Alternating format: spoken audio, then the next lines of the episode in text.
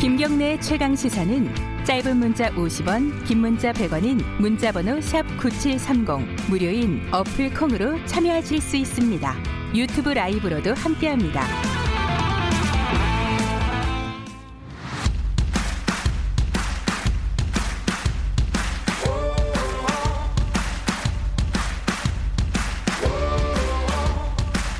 여러분의 아침을 책임집니다. 오늘 하루 이슈의 중심. 김경래 최강 시사.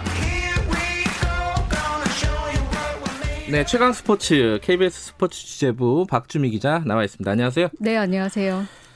좀 재밌는 즐거운 얘기도 좀 해야겠습니다. 네, 네, 답답하네요. 자, 손흥민 선수 오늘 새벽 경기 골 넣었죠? 골 넣었습니다. 그러면 네. 3경기째 연속골인가요? 그렇습니다. 잉글랜드 네. 프로축구 토트넘의 손흥민 선수가 리그 2위 팀이죠. 맨시티 팀하고 경기에서 프리미어리그 3경기 연속골을 넣었고요.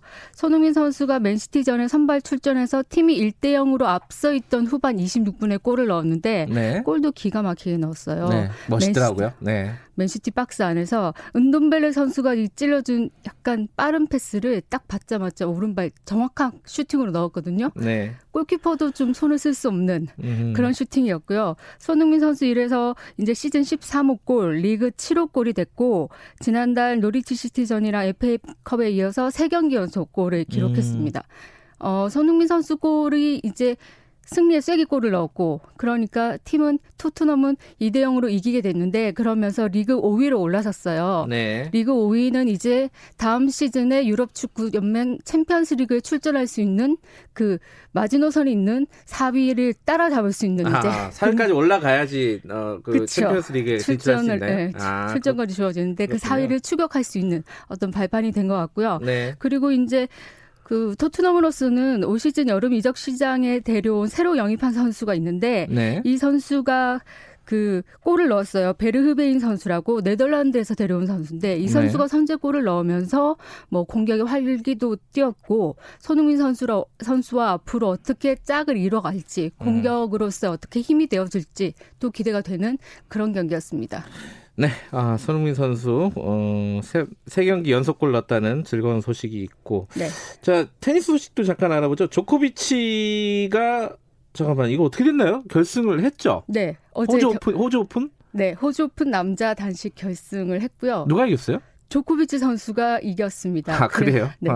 그래서 이제 이변이 안 일어났군요. 그렇죠. 예. 이변이 일어나기를 많은 사람들이 기대하기도 했는데 조코비치는 역시 세계 랭킹 2위 강자다웠고요. 예. 호주 오픈 남자 단식에서 8회 우승 기록을 하게 됐고 지난해에 이어서도 우승컵을 들어올리게 됐습니다. 8회요? 8년 네. 동안 우승한 거예요? 8회 우승. 8번째 우승을 하고 2년 연속 우승컵을 들어올리게 됐는데 사실 이제 조코비치 선수는 워낙 뛰어난 선수라서 뭐 우승자 다웠거니 했고 이 대회 이 단식 결승이 관심이 있었던 거는 이 조코비치 선수와 상대하는 선수 네. 도미니크 팀 선수였거든요.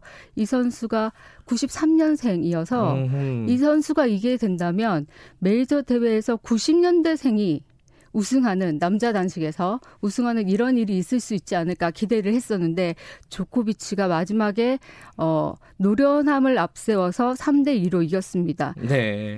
조코비치 선수가 어제 우승을 하고 나서 좀 그 수상 소감이라고 그러죠. 수상 네. 소감이 좀 인상적이긴 했는데 했는데요?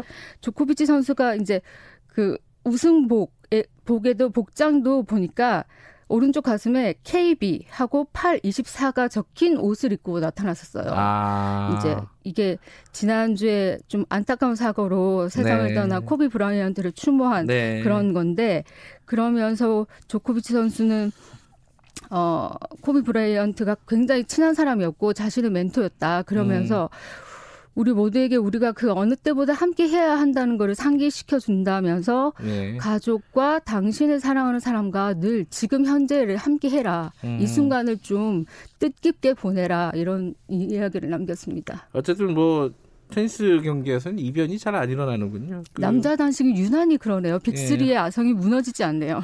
그 조코비치가 이번에 도전을 한 사람이 도미니크 팅이라고 했잖아요. 네.